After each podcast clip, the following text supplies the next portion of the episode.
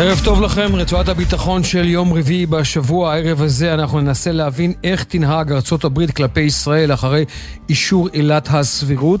האמריקנים הצירו כבר אתמול כי הסיוע לא ייפגע, אבל השאלה היא מה עוד יכול להיות על הפרק. עורך הדין דובי וייסגלס יהיה איתנו בעניין הזה. עם סימה שיין נעסוק במשמעות של הדיווח כי איראן חוששת לפעול עכשיו נגד ישראל מאחר והיא חושבת שזה יסיט את תשומת הלב הציבורית למשבר ביטחוני שיחזק את ראש הממשלה נתניהו.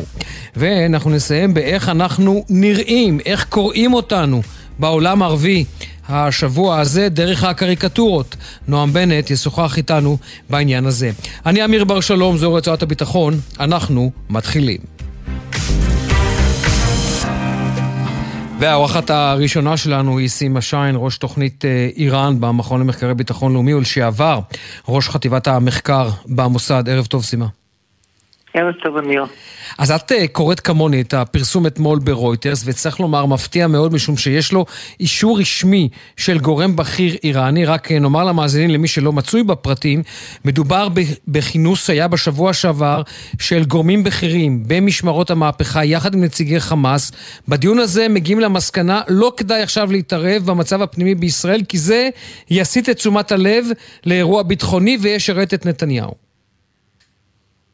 טוב, לא מפתיע שהם עוסקים במצב הביטחוני, מצב בכלל בישראל, ואני יכולה להגיד לך שכותרות ראשיות בתקשורת האיראנית מדברות על זה שישראל מתפרקת מפסנים. אין צורך להגיד שכל עולבינו פשוט יושבים בשקט ומחככים ידיהם בענאה רבה. בלי קשר לזה, השאלה, זה שהם נפגשים ביניהם זה כל הזמן. האיראן מנסה לחזק את הציר של משמרות המהפכה, חיזבאללה, וחמאס, וג'יהאד איסלאמי כמובן.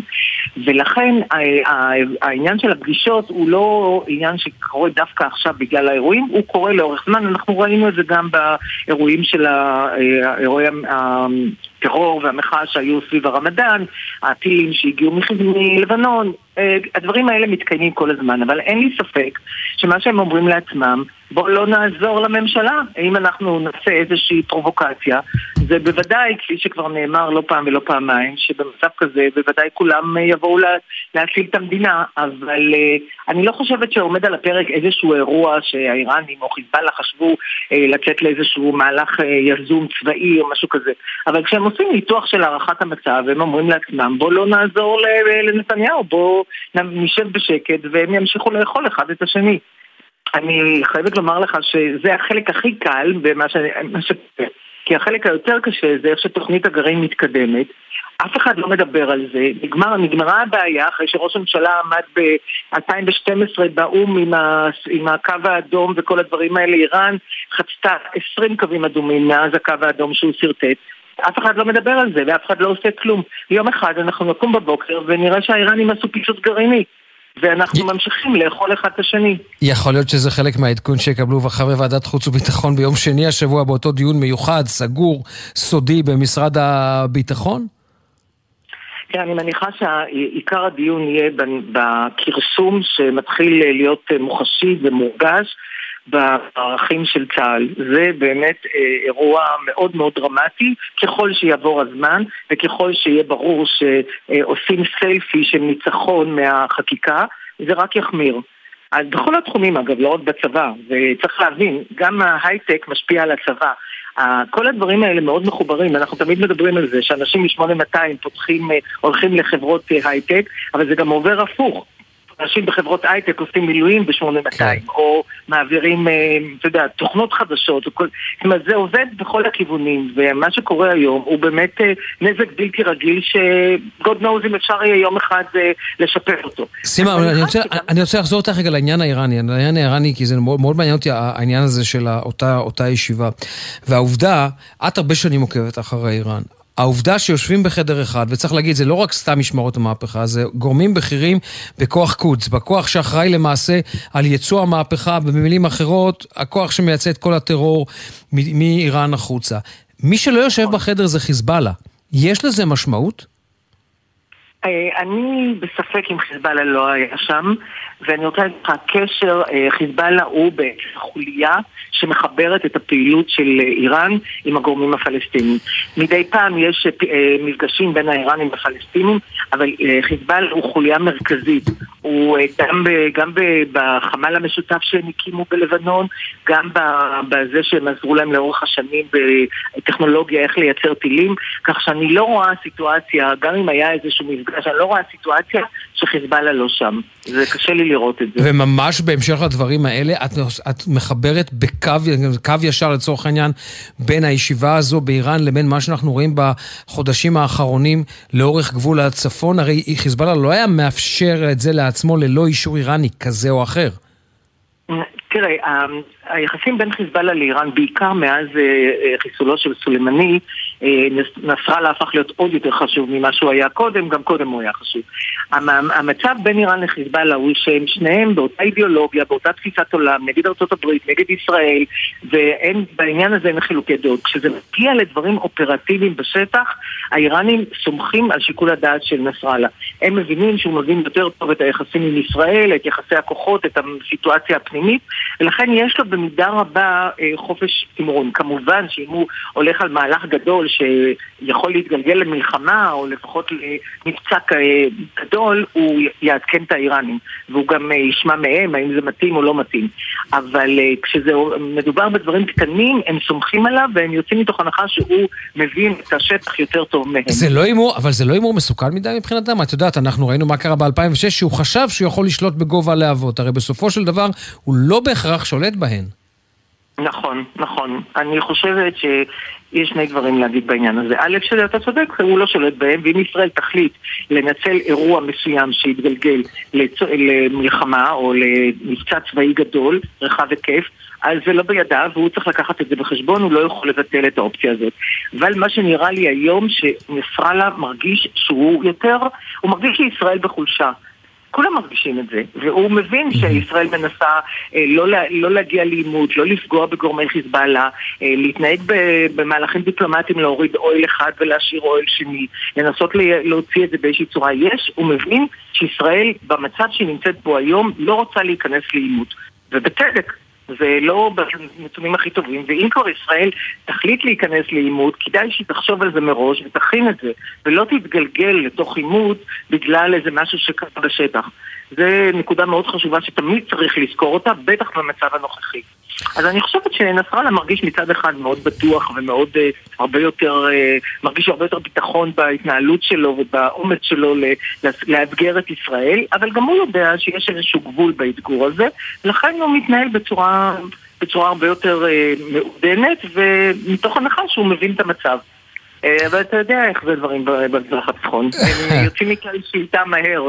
לחלוטין, נשארנו חצי דקה, אני מאוד אשמח לשמוע את דעתך, סימה, על מה שקורה, על המתח עכשיו בין גורמים שיעים בסוריה לבין האמריקאים, כאשר אנחנו רואים שאיראן כאן כן מאחורי הקלעים.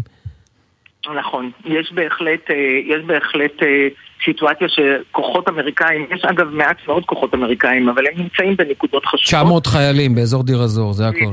בדיוק, אבל יש להם הגנה אווירית, יש להם מטוסים כשהם צריכים מהאזור להביא, כך שהם יכולים בהחלט לעשות נזק. אנחנו שומעים מהאמריקאים אגב שני דברים, גם שהאיראנים מודדים גורמים מקומיים, לאו דווקא בהכרח שיעים, סורים שעובדים עם האיראנים, וגם שהרוסים מנצלים את הסיטואציה הזאת. הם מנסים להתגרות באמריקאים, צריך לזכור לשניהם יש מטרה משותפת, לשתי המדינות, לסלק את הנוכחות האמריקאית. נקווה שהם יישארו שם. נקווה. כן, זה מאוד מעניין לעקוב אחרי זה בשבועות הקרובים. סימה שיין, ראש תוכנית איראן במכון למחקרי ביטחון לאומי, ולשעבר ראש חטיבת המחקר במוסד. סימה, תודה וערב טוב. ערב טוב.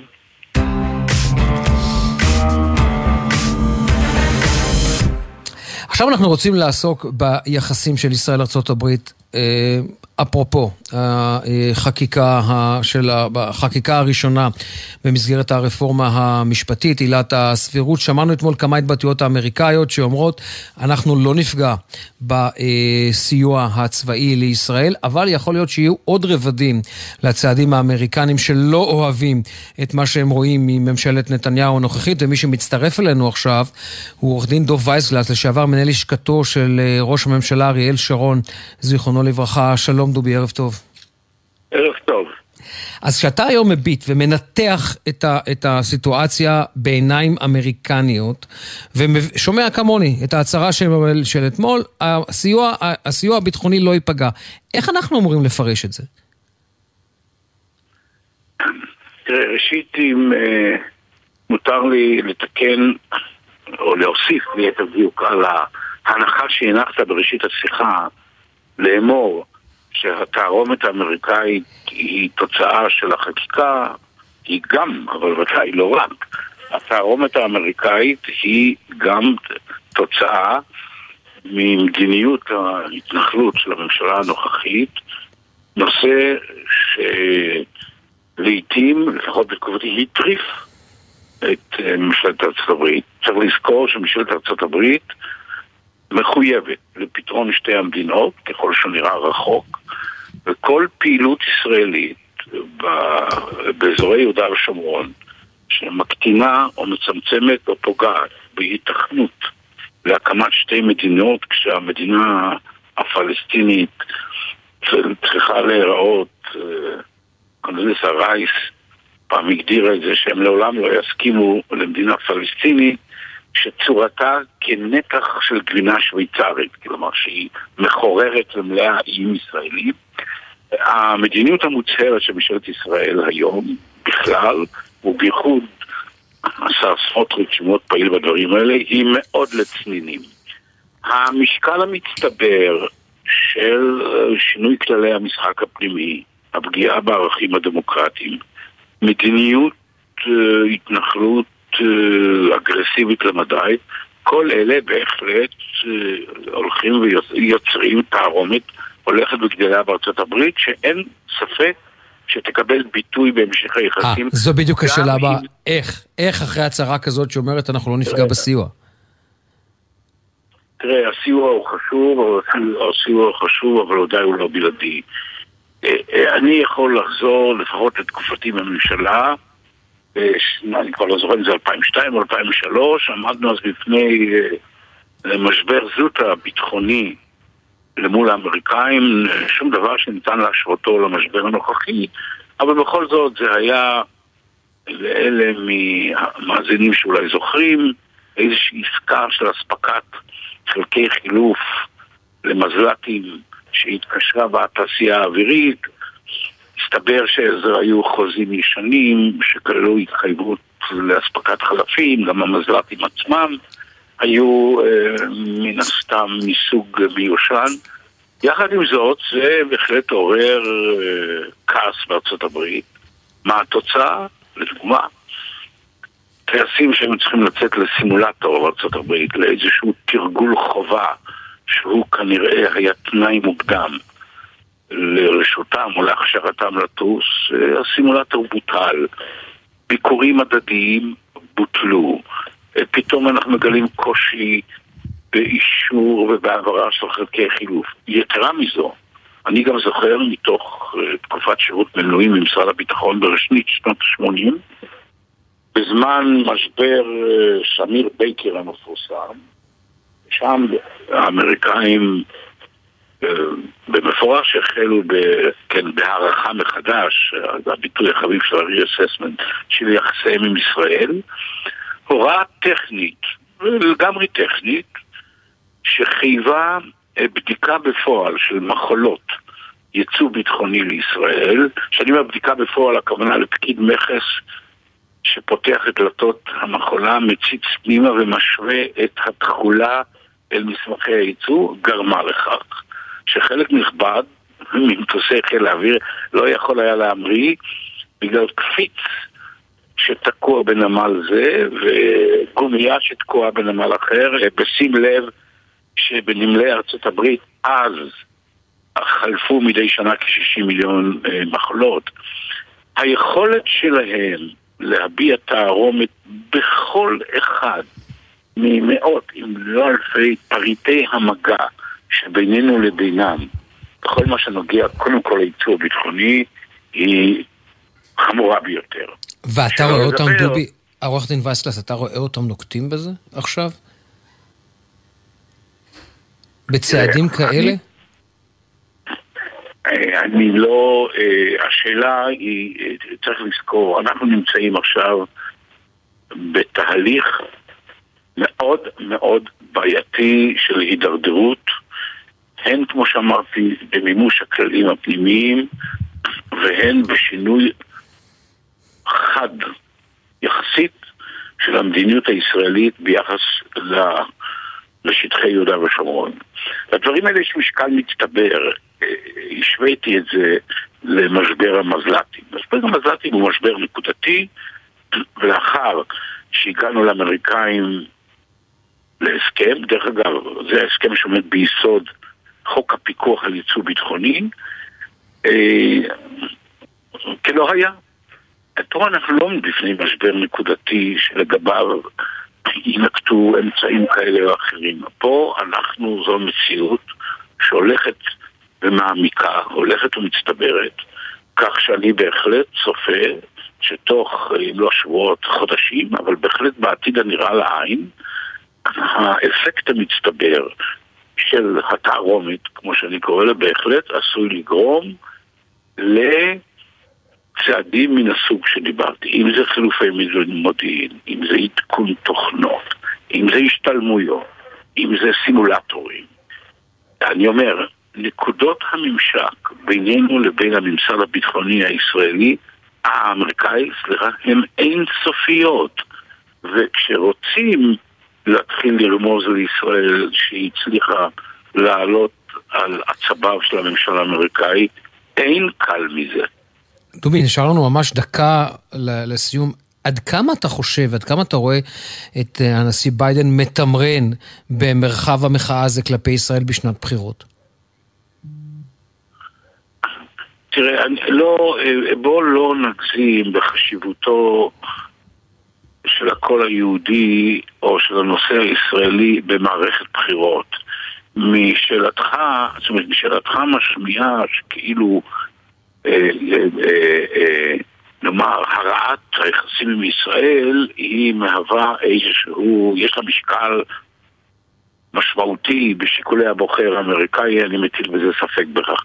פעם זה היה שיקול אצל היהודים, למרבה הצער, הממשלה הנוכחית, כשם שהיא הצליחה לחבל ביחסים עם הממשל האמריקאי בכלל, היא מצליחה לא פחות לאיים על היחסים עם הקהילה היהודית הכל כך חשובה בארצות הברית. ואני לא רואה עד כמה העניין הישראלי בקהילה היהודית, ככל שיש לזה השפעה, עד כמה הם, מה שנקרא, ייצאו מגדרם כדי לסייע ישראל. לכן להערכתי, עוד פעם, לצינון היחס כלפי ישראל, לא יהיה שום משקל, או ליתר דיוק, לא יהיה משקל מהותי במערכת הבחירות הקרובה. עורך הדין, דוב וייסגלס, לשעבר מנהל לשכתו של ראש הממשלה אריאל שרון. דובי, תודה רבה. תודה לכם וערב טוב. ערב טוב.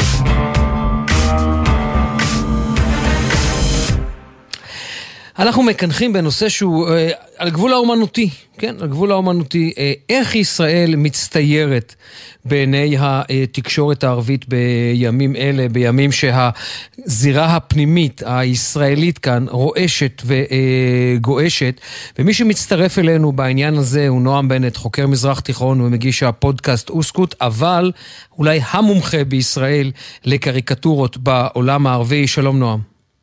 ערב טוב. אז אתה יודע, אירוע כמו שעברנו בשבוע האחרון, ובמיוחד לחוקר כמוך, הרי זה בסופו של דבר, הייתי אומר, חומר נהדר ביד היוצר לקריקטורות. איך השבוע הזה בישראל מצטייר אצל, בוא נגיד כך, בתקשורת הערבית? טוב, אז דבר ראשון, גם בשיחות קודמות שלנו דיברנו על זה שיש התייחסות, אבל ההתייחסות הייתה בכללי על עניינים משפטיים וכאלה. בזמן האחרון, ובטח בשבוע האחרון, יש עלייה מאוד משמעותית בקריקטורות, בעיקר שמחה להם. כלומר, לעג, אין אם זה לנתניהו עצמו, הרבה ככה קריקטורות שמתארות פיצול, נגיד כל כיוון מושך, אם זה נתניהו עצמו נראה שמושך, אם זה כיוונים אחרים. אם אתה זוכר, לפני כמה ימים היה תיעוד ככה של ממש אלימות, ועניינים של ירי והכל, אז גם זה יש. כלומר, סתם לדוגמה, יש איזו קריקטורה של בהאי יאסין, שהוא עזתי, איש חמאס, שהוא ממש רואים נגיד מלחמת הכל בכל, שבחור אחד נראה חרדי אולי, ואחר נראה חייל, ואחר נראה עם דגל להט"ב, ממש דגל ישראל על הרצפה כמובן, ניידת בוערת. כלומר, ממש יש המון המון מסרים, ובעיקר של אנרכיה. כשאתה אבל מביט לצורך העניין על ה... בוא נגיד ככה, על התקשורת הערבית, אתה רואה ניואנסים? זאת אומרת, אתה רואה כאלה שהולכים רחוק מיותר, למשל, ברור לי אולי שהם האיראנים תמיד בטח ילכו לקיצון, אבל כשאתה משווה איראנים לצורך העניין לאמירויות או לסעודיה, יש שם איזושהי זהירות?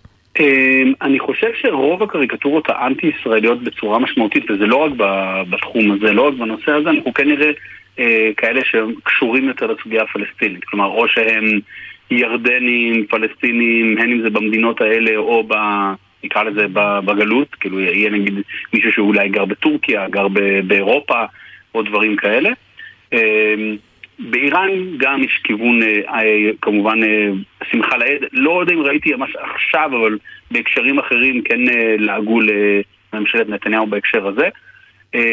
אני מודה באמירויות, אין לי איזה משהו מסוים שראיתי של האמירויות, אבל יש עיתונים שקשורים לאמירויות או דברים כאלה, אז שם כן אפשר לראות את זה. מה למשל לצורך העניין משכת העין שלך בשבוע הזה? ככה קריקטורה שגם ראיתי שהייתה מאוד חזקה גם ברשתות בישראל, כלומר שיתפו אותה, לרוב אני ההוא שמשתף, הפעם כמה וכמה שיתפו אותי בזה, זה נגיד שנתניהו נראה כדמות משה רבנו בעצם בתוך ים סוף במרכאות, כשרואים בעצם את שני הגלים הגדולים שאנחנו רגילים לראות בציורים, אבל זה בעצם מחאה מצד ימין ומשמאל, כשנתניהו חוצה את זה עם מטה גדול כמטה של משה, אבל שם זה מטה בעצם שאומר אין, אסור לעשות פה פניית פרסה, כלומר אין דרך חזרה, כלומר ישראל מפוצלת במצב הזה. אבל באותה מידה גם אפשר להיות, לראות כיוונים של את מגן דוד שבור כחלק מדגל ישראל כמובן, או דמותו של נתניהו יושב על כיסא מכובד שכתוב עליו ביבי, לא יודע אם כס של מלך, אבל כס מכובד כזה, שכתוב למעלה ביבי, ואנחנו רואים ככה, נתניהו בעצם, הוא חלק בעצם מההמונים, כלומר ההמונים במרכאות משתלטים עליו, ורואים נגיד את הכס נשבר. כלומר, כן יכולים לראות דברים כאלה. בהקשרים אחרים אפשר לראות גם את נתניהו כפטיש של בית משפט, שכולם עולים עליו. ובעצם מדברים על העניין הזה. בעיקר יש פה שמחה לעד על כך שמה שנקרא, הם עושים את העבודה, הם עושים בשבילנו את העבודה. אתה יודע, נועם, אתה עוקב כמעט 24/7 אחרי הקריקטורות בעולם הערבי. אתה מרגיש שפה, דווקא עכשיו, בתקופה הזאת, יש להם יותר יצירתיות, יותר חומר ביד היוצר, יותר קל להם בהקשר הזה? אני אגיד לך את זה ככה, אני חושב שבפועל מה שקורה זה יש אירוע ומתייחסים אליו. כלומר, כשיש אירוע שהוא יותר גדול, אתה תראה אולי יותר קריקטורות. אני לא יודע אם יש יצירתיות יתר עכשיו, כלומר בהמון אירועים אנחנו רואים יצירתיות. אבל בהחלט, כאילו, אי אפשר לקחת מהקריקטוריסטים בעולם הערבי את העניין הזה של היצירתיות. ממש, יש המון המון דוגמאות שאפשר לדבר, נראה דיברנו על זה בעבר, שלפעמים אני מגלה על אירועים שקורים במזרח התיכון דרך קריקטורות. מה למשל? מה למשל? סתם דוגמא. אני פשוט, אני אגיד לך למה, אני נתקלתי בקריקטורה, אני לא יודע, משהו על הקוצב הלב של נתניהו. עכשיו, לא הסתכלתי על הקריקטורה עצמה או על הניואנסים, מה שמאוד עניין אותי זה העניין של עד כמה הם מעודכנים עד פרטי פרטים. אני מודה שאני לא זוכר קריקטורה כזאת, כלומר, אני לא יודע אם זה... אני נתקלתי, אני לא זוכר איפה ככה, זה היה משהו שקפץ לי. אז תשלח לי בהמשך. אני אנסה למצוא אותה. אני אגיד לך קריקטורה בהקשר טיפה שונה, אבל לא רחוק מזה, זה קריקטורה שבה רואים את השר לביטחון לאומי, איתמר בן גביר, והוא בעצם יושב ובעצם מאכיל, אם תרצה, ציפורים שנראות כמו אקדחים ורובים. ואני אמרתי, אני לא יודע למה מדובר, כאילו הוא נראה אם ככה יושב על ספסל ומאכיל, וכאילו בעצם, כאילו הוא מאכיל ציפורים, אבל בעצם זה אקדחים ורובים. ואז אני מגלה שכמה שעות קודם, בן גביר קרא להתיר שיהיה אפשר יותר בקלות לעשות אישור לנשק, או משהו בסגנון הזה, לפני כשבוע, שבועיים, אולי משהו כזה כבר. ואני אומר, זה אירוע שבכלל לא ידעתי, ואני מגלה אותו דרך העולם הערבי.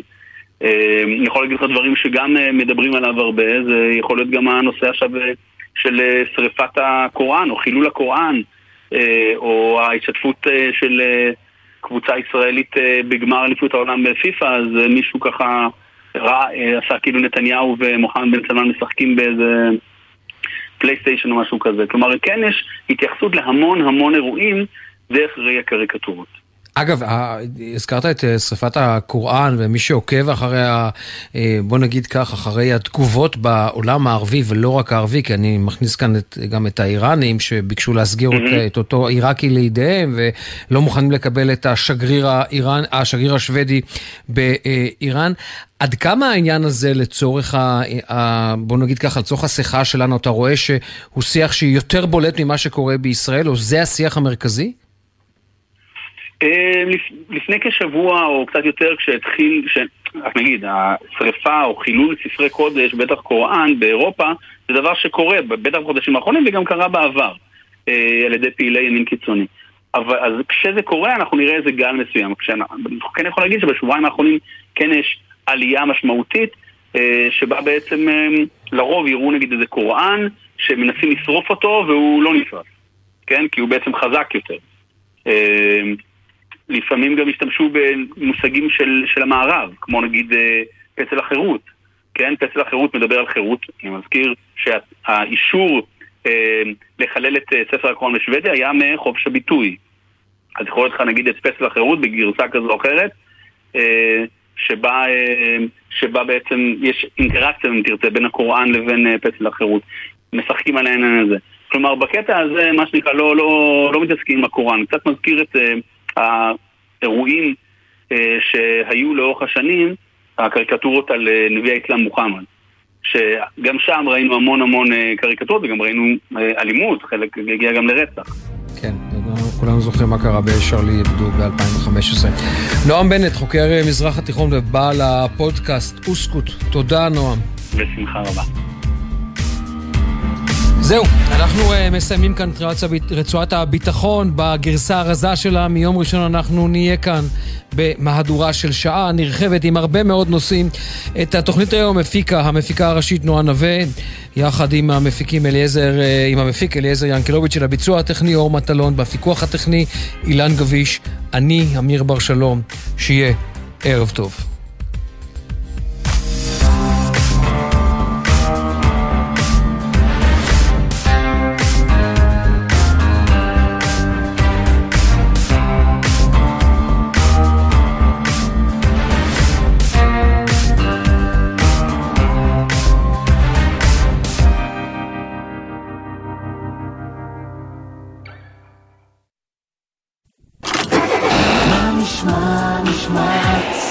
שבוע היית של החייל גלי צהל כל הזמן.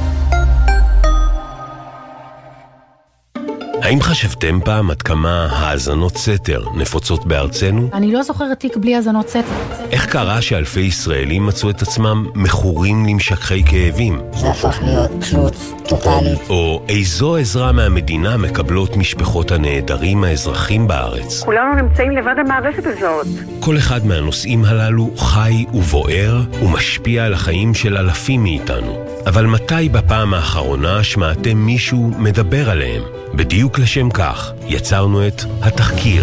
גלי צהל בשיתוף פעולה עם שומרים צוללים בכל פרק בעסקת אל התופעות המסעירות ביותר, אך הנסתרות והרחוקות מהכותרות היומיומיות. התחקיר, בהגשת עמית תומר ורוני זינגר. בכל זמן שתרצו, באתר וביישומון גלץ גלגלץ, ובכל מקום שאתם מאזינים להסקטים שלכם. מיד אחרי החדשות,